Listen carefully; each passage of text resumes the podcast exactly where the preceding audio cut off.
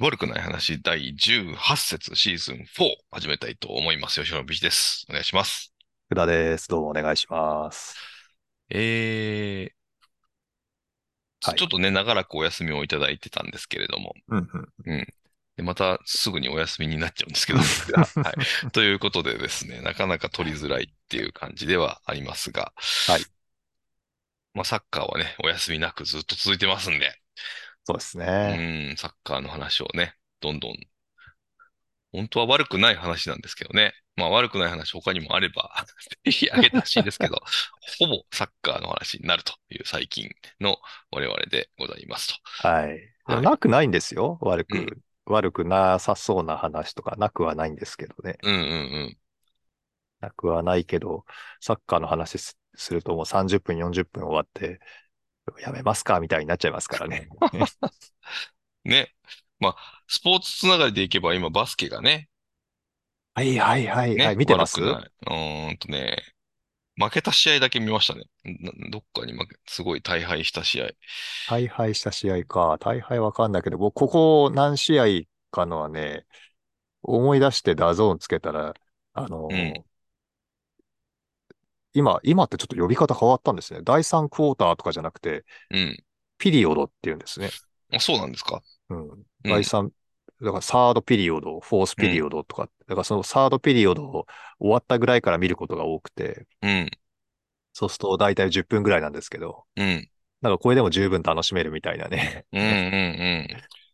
感じになってて、ちょうどそのオーストラリア戦、この間のオーストラリア戦と昨日のベネズエラ戦をね、見たんですようね。んうんなんかオーストラリア面白いじゃん、バスケとかって思って。うん。ね、面白いですね、やっぱ見ると。うん。やっぱちょっとこう、ブワッときますよね、こう、スリーポイントが大事なところで決まったりすると。そうそうそうそう。ねあと、うんなんて言うんですか、サッカーとかよりもうん、流れが分かりやすいっていうんですか。あ、今うん、こっちの流れだとか、うん、うん、この流れならいけるとか、うん。うん、このプレーで流れが切れちゃったみたいなのとか、うん、なんかバスケって分かりやすいなと思って、うん、発見でした、それは。うん。もうシンプルに点の入り方が違うから、うん流れは確かにわかりやすいですね。うん。うん。えあー、と、あれなんですかね、国際試合ってうんゾーンはやらないんですかね、守り方として。いや、そんなことはないんじゃないですかあ、そうなんですか。うん、なんかあのぐらいのサイズでね、あれだけ動ける選手たちがうん、ゾーンやったら、うん。点なんか入んないんじゃないかって思うんですけど、なんか見てると、割とマンツーだよな、みたいに。うん、うん。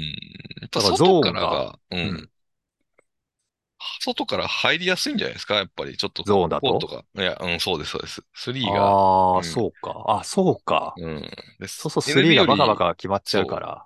狭いでしょはあはあはあ ?NBA よりうんうんうんスリーポイントの枠が狭いから余計に。で、今回もだって日本代表何点スリーポイントで取ってんのってぐらい取ってますよね。確かに。うん。だからスリーが鍵を握るから、あんまりゾーンしないとかなのかなうんわかんないけど。むしろオールコートとか結構するな、みたいな印象が。ああ、うんそうね、ゾーンできたら、外から射抜いて、ゾーンを広げて、で、うん中使ってみたいなことですね。うんうんうん。サッカーと一緒ですよ。まあそうかもしれないですね。やっぱミドルが決まんないから新潟弱いんですよ。そうか。J リーグの話しましょう。そしたら、 早くも。まああの、バスケいもやあと1試合勝そてうそば、パリがバスケね確定ということで。バスケの話、森本さんとそうだ、森本さんバスケ知ってるはずだしと思って、うん。したかったんですけど、なんか一気に J リーグの話になっちゃい ました。すいません。いやいや、とんでもない。なんか、日本、なんか次、最終戦がうん、カーボベルデ戦。んここにか、カーボベルデっていう国とやって、明日の夜かな。うん。で勝つと、パリが、パリオリンピックが確定するんですって。多分、アジア枠って意味だと思えうんですけどー、ちょっとなんか、すごい素人的な質問であれですけど、うん。そそのチームはうん。世界ランクで言うと何位ぐらいなんですか、僕も今日の朝調べたんですけど、25位ぐらいです。お25位か6位か。で、日本は今18位まで上がってるらしいので、一応格、でもね、ベネズエラも20、あ、じゃあ30位ぐらいだったかななので、うん。結構流れは良くなかったでしょうん。ベネズエラ強かったじゃないですか。うんうんうん。まあ、それよりも強いと思った方がいいのかな、みたいな感じはしますけどね。ベネズエラね、なんかこうう、ん。 J2 で12点ぐらい取りそうなフォワードみたいな感じの人がいましたよ ね、結構ね。はいはいはいはいはい。だから結構な得点力ですよ。カーボベルデ戦に、で僕カーボベルデどこやねんとか思って調べたらアフリカの、はいうんアフリカ大陸の長崎みたいな 島国なんですけど、ちょっと後で見てもらうと、あはあ、いなるほどってなると思うんですけど、はい。うん、そう。あの、すごいちっちゃな島で、60何万人しかいないとかいう。えで、NBA、元 NBA 選手がセンターでめっちゃでかい選手がいて、うんみたいな。でいかにも日本苦手そうなね。オーストラリア戦も結構やっぱ中が固められてあー全然ダメだったじゃないですか。だえかうん。らちょっと頑張ってクリアしてほしいなーっていう感じはしますね。そうですね。うん。試合はいつですか明日の8時からかな夜の。明日、うん。 8時。そさあ、確か明日の6時がう。はい。キックオフなので、あららら。続けざまになりますね。そのままスライドする感じですかね。多分そうですね。見れなくはないと思います見。れなくはない。そうそうそう。頑ま張あってでも見るしねかない、うんあのーこの何試合かの経験で言うと、うん。あのー、3ピリ、4ピリぐらいからでいいんですよ。なんか前半あんまり良くないって言いますもんね。 監督もなんか疲れたとか言ってましたけどあそうなんですかだから前半見てなくても、その、うん最後の2つぐらい見見たら盛り上がれるんでね、個人う的ん。に。はいはいはい はい。まあでもそうですよね。正直そんなサッカーのが最近は僕も好きだし、うん。まあはっきり言ってにわかですから、 多分我々はうんバスケに関してはね。うん。なのでまあ確かにそれぐらいでもいいのかもしれない。まあバスケ好きの人にと言ったら怒られるかもしれない。怒られそうですね。ね。うん、なんか別に。これもね、えこれ言ううとん今度サッカーの人に怒られそうだけど、うんうんサッカーは試合の終盤に向かって雑になっていくじゃないですか。はいはいはい。うんうん。疲れがね、マックス疲れが出るからう。ん。で、バスケは試合の終盤に向かってなんか緻密になりますよね。うんうんうんうん。こう、交代とか、ベンチワークとかか含めて、うんうんうん、タイムの取り方とかも全部含めて、うん。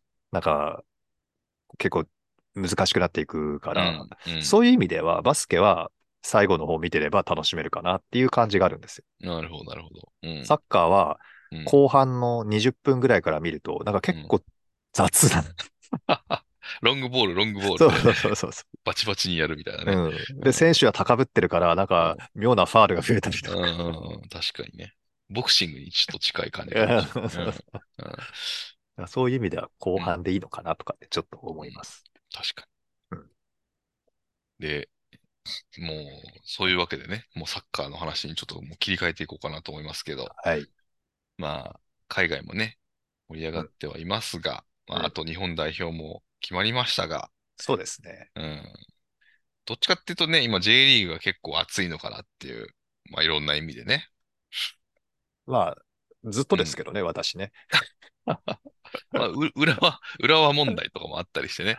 あの、あちょっとね、熱いなと思いますけど。あ、盛り上がってますね、確かにね。ね、うん。で、じ順位表とか見てもうん面白くなってきたなって感じはしますが、いや、もういよいよ終盤戦のね、ね。う。こうんいろ、いろんなことが、うん。こう、一喜一憂が始まるうん。時期ですわね。うん。で、なんか上位グループもうんそんなに調子良さそうじゃないし、 一方で、そうですね。中、なんていうの中位グループも引きこもごもみたいなところもあるし、うん。下位グループはもうそれこそ一地獄勝ですよしね、地獄ですよね。一勝したら と、一勝の重みが全然違うみたいうん。な。うんまあ、これどうなることやらって感じですけど、はい。新潟、天皇杯もね、惜しかったですね。いやー、ねすごい試合でした。うん。まあ、見てないんですけど。ああ、ハイライトかなんかで見ましたか。ハイライトですね。ああ、スカパーがなんかしかやってなかったんですもんね、確か。そうですね、今回はね。うん。惜しかっうた。ん。ね。で、リあれーグか戦、うん。勝てると歴史が変わったんですけどね、新潟的には。あ、そうなんですか。初になるんですよ、ベスト4出るのが。おー、うん。これってどこでやったんですか新潟ビッグスワンです。おー。惜しかったですもんね。もうね、うん。まあ、せ先制したんですよ。うん先制して、で、後半だったかな、点取られちゃって、うん。で、まあ、延長に入ってったわけですね。うん。で、延長前半じゃないよな、延長後半だよな、多分。川崎が点取って、うん。マジかよーって思ってたら、うん。延長後半の本当に最後、多分うん120分ですよ、あれ記録になると。うん。早川さんのまさかのヘディング。うん。 120分試合出て、うん最後の最後、相手ゴール前にセンターバックがいるんだ、みたいな。すごいな。早川さんってあんまり出てなかったですもんね。レギュリーラグ戦はね。うん、ね、うん。そうか。キーパーの上からですよ、だってヘディング決めたの。へえ。すげえなと思って、あ、よく飛べたなって。うん。まあでもそのゴールで追いついて PK 戦だったんですよね。うんうんでも、2本止められちゃってね、うん。新潟が。うん。しょうがないっすよね、これは。うん。うん。枠外してんなら練習しろよって思いますけど、うん。止められちゃったのはもう、ね。まあね。ううん、ん。視力を尽くしての結果って感じですかね。そしたら。そうっすね。うで、ん川崎見てると、結構リーグ戦バリバリのメンバーだったので、うん。あのメンバー相手に今回の天皇杯出てた選手とかができてるんだったら、まあ、今後リーグ戦のね、チャンスとかも出てくるのかな、みたいに思いましたね。うん。もう川崎は、じゃあもう天皇杯優勝に向けてっていうシフトしたのかな。なんかリーグちょっ戦もとあんまね、言りい方調悪い子良くないですもんねですけど、そうそう、J リーグはタイトル厳しいかなと思うし、ルヴァン残ってるんでしたっけ、川崎。いやー、わかんない。ちょっと終えてないですけど、うん。残りのタイトルをっていうふうに考えているんじゃないかなと思いますよ。あと ACL うん、か。に、もう完全にシフトなのかもしれないですね。でも、あの、うん。圧倒的だった川崎の時代を、と比べると、うん。うん。なんかこう、スケールダウンしている感じは否めないですよね。うん。そうですね。確かにう。んどうするんだろう、ACL あんまりいいとこまでいけない感じもしますけどね、見てるとうん。大丈夫か。なっていう。数年前、僕もちょっと全然 J リーグ正直見てなかった頃の川崎とかのメンバー見たら、ちょっと本当にみたいなメンバーですもんね。う ん今思うと。うんヨーロッパで超第一線で働く、働くというか、活躍してる選手がもうこぞっているみたいな。うんそら優そうなん勝ですするわ、みたいな。そうなんです。うん。まあでも逆に言うとね、そういう選手が抜けた後、ガタガタっとなるってことは、うん。そのクラブとしてはうん盤石ではないってことですよね。うん。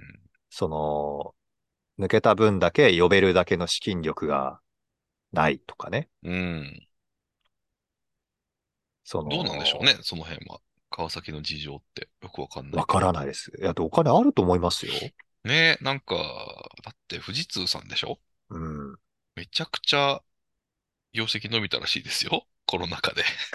あとすごかったあれですよみたいようん驚きだってやるとすごいお客さん入るんですよ。はいはいはいはい。だって練習場超いいやつ作りましたよね、今回、川崎。アンへえ。カー、アンカーってあの、中国のね、充電の。はいはいはいはいはいあはい。そこがスポンサーみたいな感じで、わアンカおーなんとかみたいな。めっちゃ綺麗なうん。練習場作ってましたけど。あ、あと育成も結構力かなり、まあ僕らのね、ジュニア世世代のうん。川崎フロンターレっつったらめちゃくちゃ強くて、うんうんうん。まあそんなん言い出したら横浜 FC も強いんですけど、うんあの育成の力って、ね、きっと役に立つんじゃないかなとか思ったりするんですけど、だから今ちょうどその育成枠の谷間の世代なのか、そんなん言ったら失礼かもしれんけど、今うまくこう噛み合わない時期なのかもしれないけどね。うん。いや、結局、グローバルな競争に巻き込まれて、うん。資金力がなくてっっていうことなんだと思うんですよ。うんうんあのー活躍した選手は買われていきますでしょうん。うん。で、買われていくんだけど、日本から出ていくときには1億円とか2億円とか、まあ2億円はないな、1億円とかなんだろうな。うん。 1億円ぐらいの、あのー価格で買われていくかうんら、その1億円で、じゃあ、誰入れましょうかって、まあ、国内の選手だったらね、あの、ひょいと買えそうな感じもしなくもないですけど、じゃうんあ国内にそんだけ、 これ怒られそうだな。うん。例えばさ、三笘さんがこう、海外ね、行きました。じゃあ、三笘さんの穴を埋めるアタッカーが国内に探して誰取ってこようかみたいになった時に、うん。 1億円あるから、1億円で来てよみたいな選手がいるかどうかですよね、国内に。うん。うん。うん。うん。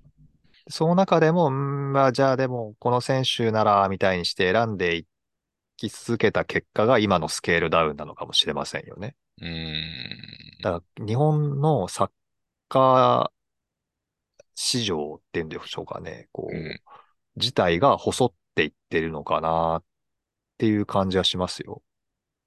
なんかどっかのチームが、ヨーロッパのどこだったかな、レアルだったかな、忘れたけど、うんもう日本市場だいぶホットやな、みたいな風に見てるみたいで、うん、要は安くていい選手がいると。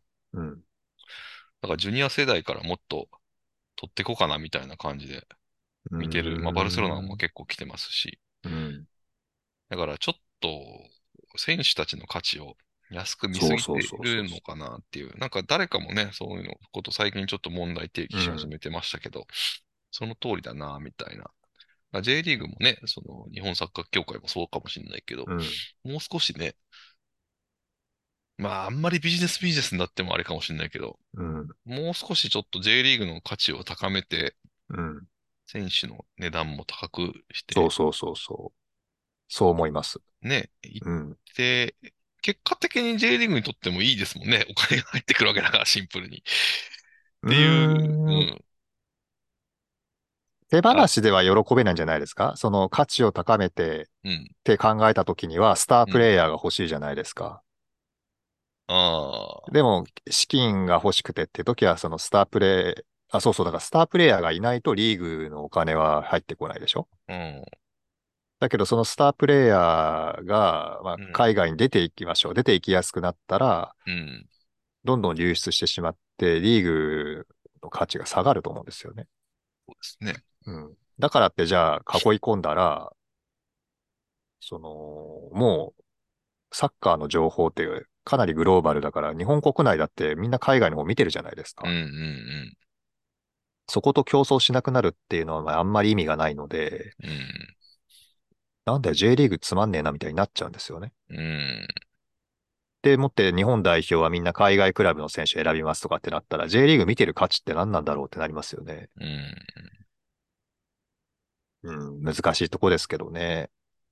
でも、リーグ所属のプロ契約した選手たちの年俸っていうんですかね、最低賃金、年収うんうん。は、もうちょっと上げなきゃなんじゃないのって思いますよねい。や、もう全く今僕もそれを言おうとしたんですけど、うん、せめて2倍ぐらい、 まあ、うん、それは無理だろうって、それは経営、経営陣からしたら思うかもしれんけど、うんまあでも、他のリーグと比べるとやっぱ明らかに安すぎる。そうですようね。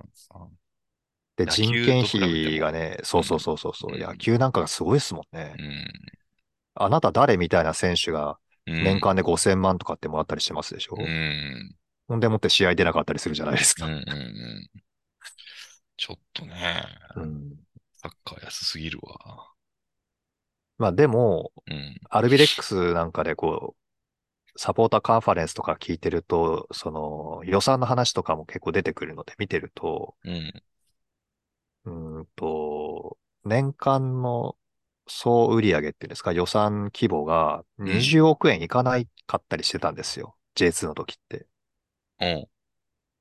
で、人件選費手がの人、件費も含めて。人件費は、そうそう、含めて20億円いかなくあーて、人件費が9億円とか10億円とかでやってるんですよね。はいはい。それを、じゃあ選手の価値高めましょうよって言って、今う、んじゃあ森本さんが言ってた、じゃあざっくり2倍ぐらいでとかっていうふうにしたら、うん。人件費だけで、じゃあ20億円とかかかってくると。うんそ。したら、クラブの総売上げはもっと出さなきゃいけなくなってくると。うん。で、じゃあその体力がクラブになかったら、うん。まあ、経営破綻か、うん。人を流出させるか、になりますし、そうすると、そのクラブの魅力っていうのが落ちていったりして、うん。どんどんまた経営が悪化していくっていううん。流れですよね。うん。だから難しい問題ではあるのは分かってるんですけど、うんそしたら、クラブ数減らすしかないんじゃないのとかって思うんですよ。おー。リーグが J3 まで、そうそうそう、う J3 まで入れて60何チームかあるわけでしょ、確うん。か。うん。で、その60何チームがそれぞれの、まあ、経営規模でやってるにしても、それ、続けてってどうなるんだろうみたいなところってあると思うんですよね。うん。うん。だからプロって言いながら選手がプロ契約じゃないかったり、うん。プロ契約してますって言いながら、一般のサラリーマンよりもらってなかったりとかってすると、まあ、これ厳はしいよねっていうそう感じそうですそうよそう、ね。そうなんですよ。これはってなってくるので、だったら、減らして、うん。その経営体力をどっか別のね、ところにつぎ込んで、うん。そう、そうやってスポンサーを集中させていくと、お金って作れるのかもしれないなって思うんですよね。うん。まあもしくでは、うん。スポンサー収益をもうちょっと上げるとかかな。いや、でも、国が不景気ですからね。でも野球、どう、どうやってやってんのやろって思いません逆に。いや普通に J リーグのが入ってますからね、お客さんも、最近は。いや、野球と J リーグとじゃあ何が違うかって、1週間で見たときに J リーグは1試合ですよ。あ、そうか。野球は5試合 ?4 試合まあ、そうね。うん豪華、下手したら6ありますから。うん。で、1回で1万人入るとして、チケット代が2000円ぐらいですか ?3000 円ぐらいですかまあ、そうですね。平均するとね、まあ、そのぐらいかもしれなうんい。そのうん席によってはうん、価格が違うでしょうけそど。じゃあ、それが1試合やると3000万ぐらい入ってくるとして、1週間で5試合やったら1週間で1億5000万ですよ。うそうそううん。チケット収入だけで。うん多いね、確かに。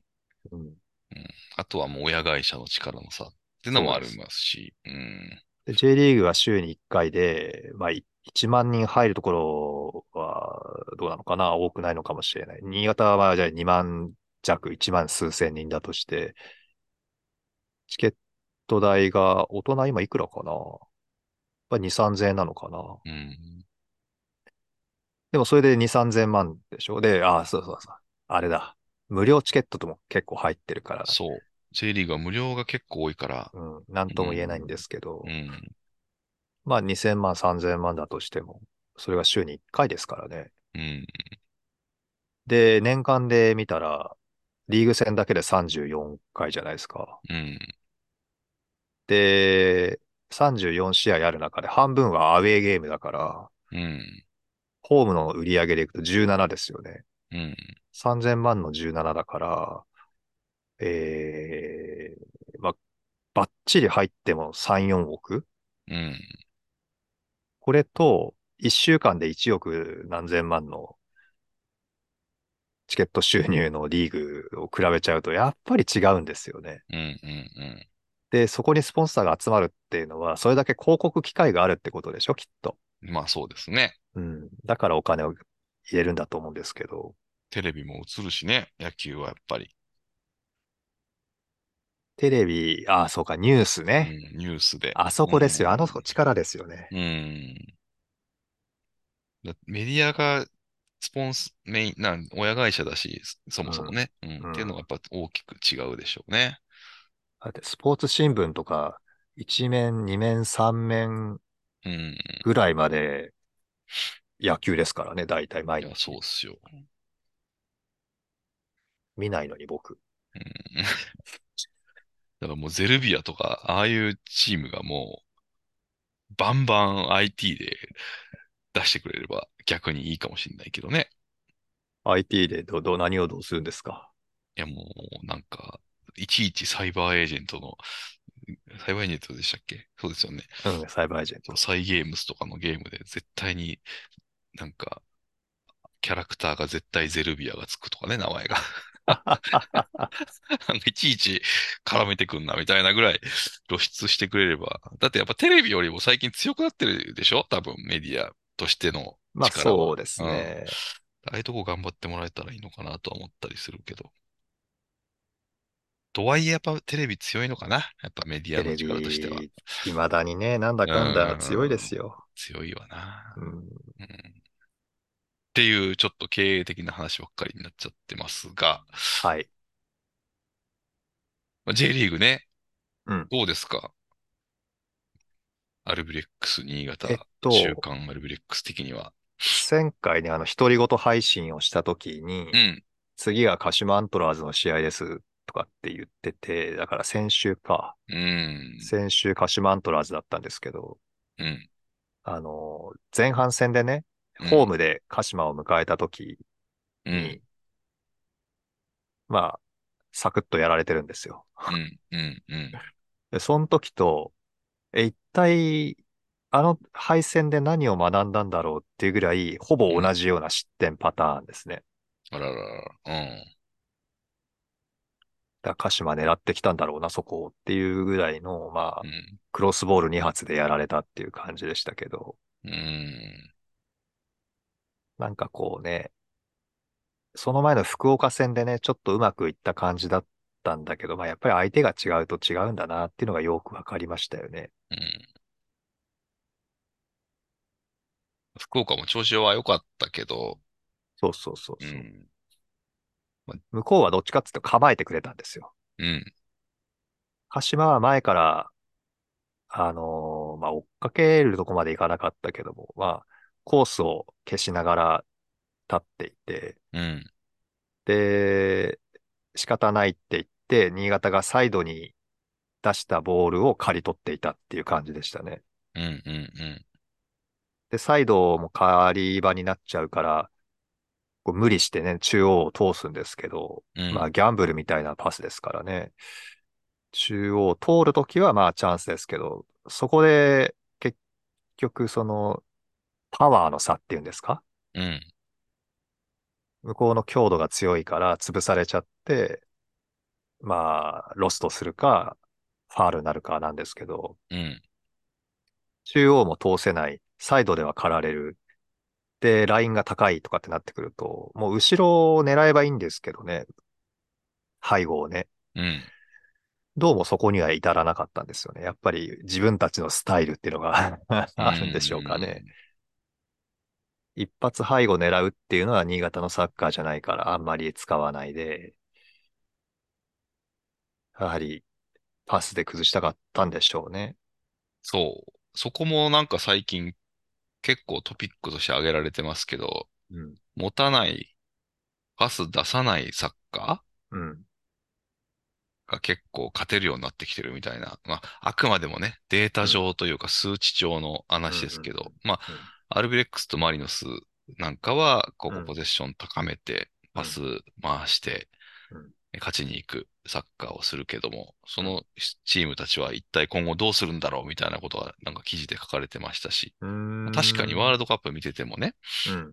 ポゼッション高くえー保つチームが勝てなくなってきてる。まあ、例えばスペインなんかもそうだと思うんですけど、うっんうんていう話題がね、結構うんトレンドとして最近上がってきてるなーっていうのは印象的で、ありますね。うん、その辺どうするんだろうっていうね、我々にとって、うん。うんまあ、アルビレックスにしろ、マリノスにしろ、まあ、あの、考えないといけない問題というかね、でん名古屋とか浦和なんかはまさにその逆を行くパターンで、うん。勝てるようになってきてるっていうところをうんどう見るのかみたいなのが書いてあって、ううんーんって思いながら考えてたんですけああど、、うんそうですかう。ん。そんなの答え一発ですよ。おう、あの、プレミアリーグをご覧くださいっていう。 ほうほうほうほうほシティ勝ってるじゃないですか。う。そうですね。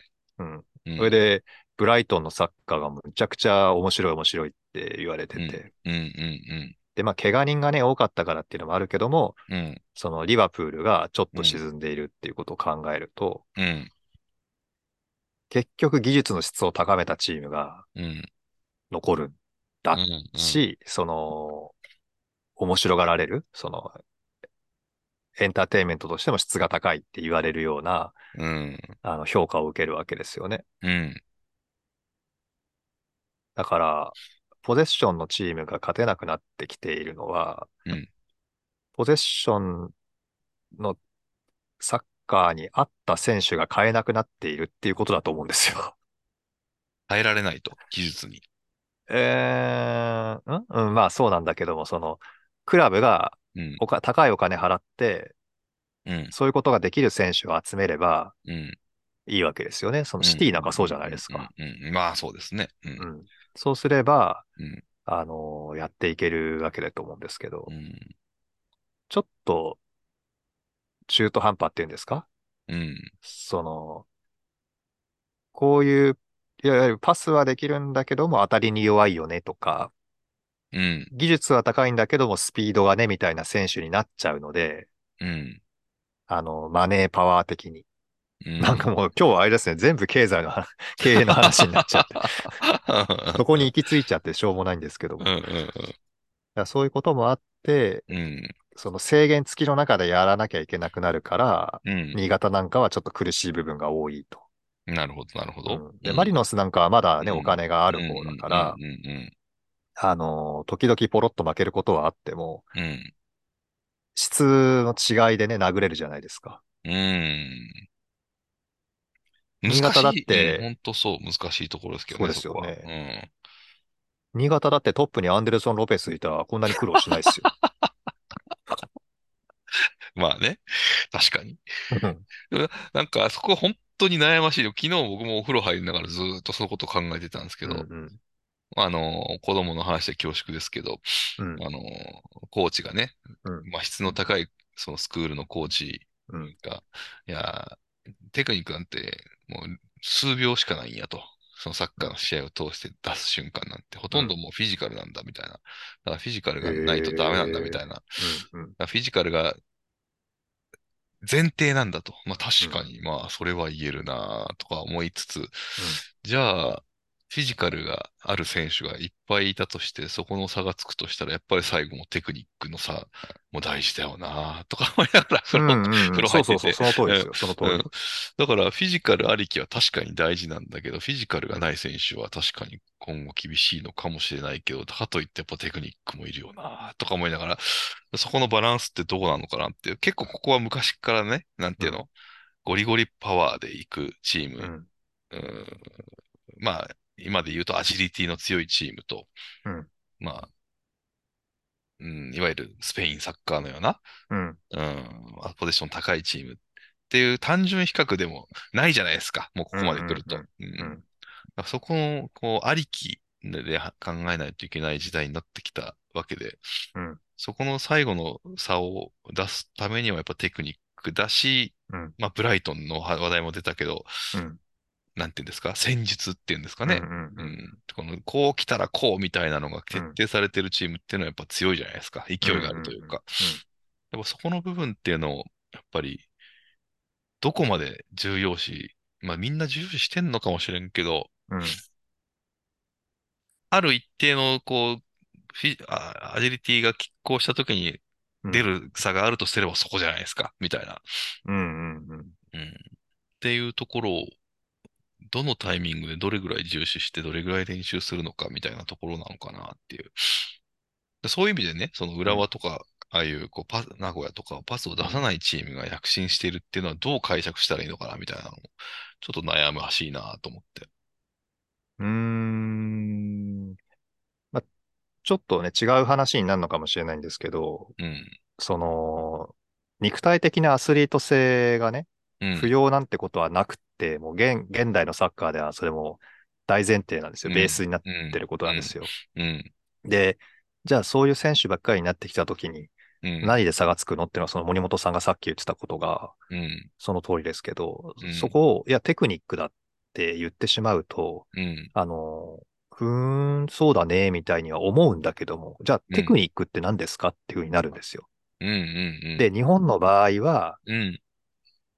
止まっているコーンの間を早く移動できるとか、うんうんうん。あの、止まってるコーンに狙い通りぶつけられるとか、しかも止まったボールを、うんうんそういう相手がいない時にね、うん。うんなんかリフティングが何百回できるとか、うん。あの、ちょっとヒールで洒落たパスが出せるとかみたいのを技術、テクニックとか技術とかっていうのかもしんないけど、うんそこでは差はつかなくて、うん。その、適切な位置に立っていられるとかね。うん。ある、ある局面において、その局面の適切な位置に立っていられるとか、うん。あとは、フィジカル、例えばその相手の方がサイズが大きい、パワーが大きいっていう時に、うん。どう当たったら当たり負けしないとか、うん。どの角度から入ればボールが取れるかとか、そういうのを含めて技術なんですよ、僕の中では。うん。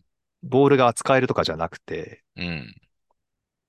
どの局面で何を選択したらいいのかっていうのが分かるっていうのが技術であるわけなので、うんうんで、それははっきり言うと、うん中学生とか高校生から学んだらもう遅いんですよ。うんうんってのは、海外の監督が J リーグに来て、うんうんプロ選手を指導しようとしたときに、こんなこともできないのかって嘆くっていうのを何回も聞いてるから。うんうんだから、幼少期からそういう技術的な部分、うん今言った技術的な部分を学んでおかなきゃいけないので、うんジュニアのサッカーでフィジカル、フィジカル言ってる人、ところにはうん近寄らないのが安全かもしれません。うんそうね。うん。そこは本当考えないといけないって思います。本当に。なんか、うやんっぱし、いうん、そう。なんかこれ本当完全にジュニアの話になっちゃうけど。たただですようん。ただですよう。んうんそういうフィジカルだって言って、あうんの、走らせるパワーをつけるっていうサッカーがうん不正解だとは言わないんですよ。それはワールドカップが証明してるじゃないですかうん。うんだからそうじゃないんだけども、その、選択肢をね、うんうん将来の選択肢を多く持つためには、うん学ぶ順番って僕必要だと思うんですよ。うん身につける順番。うんうんうんで、筋トレとかスピードってのは後からもつけられます。うんうんけども、その判断技術みたいのは後からはなかなかつかない。うんうんそういう部分で優先順位は変わってくるだろうなとは思ってるんですよね。そうね、難しいとこっすね。本本当。に、なんか、難しい。本当に答えが難しい。 そうそうそううそう。ん。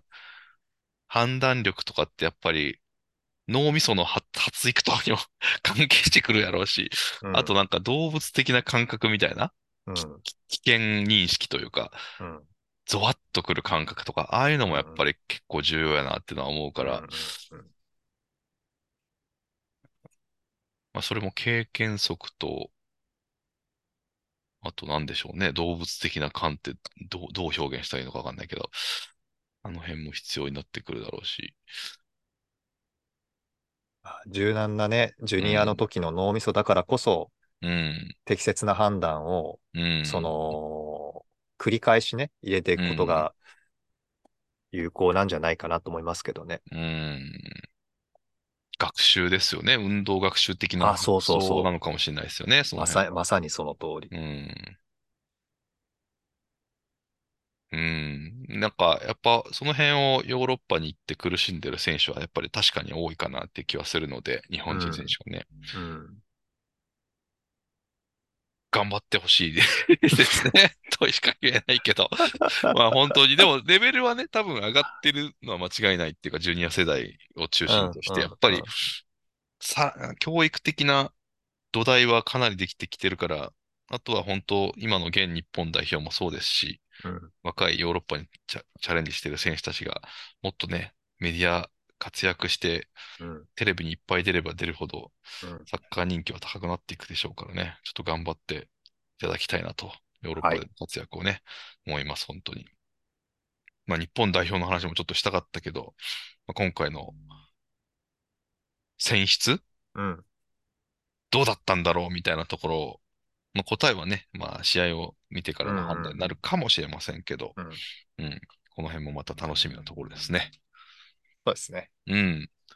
というわけで、こう、今日はこんなもんにして、はいまた来週はちょっとなんとか取りましょうか。4とか5個。もうこれも打ち合わせになっちゃってるけど。はい。そんなことで。 またもう一回はちょっと、じゃあ森保ジャパンの話はちょっと来週またしましょうか。 頑張りましょう。はい。そんなことで今日は終わりたいとはい。思います。はいえー悪くない話第18節シーズン4終わりたいと思います。吉本ビーチでした。ありがとうございました。福田でした。ありがとうございました。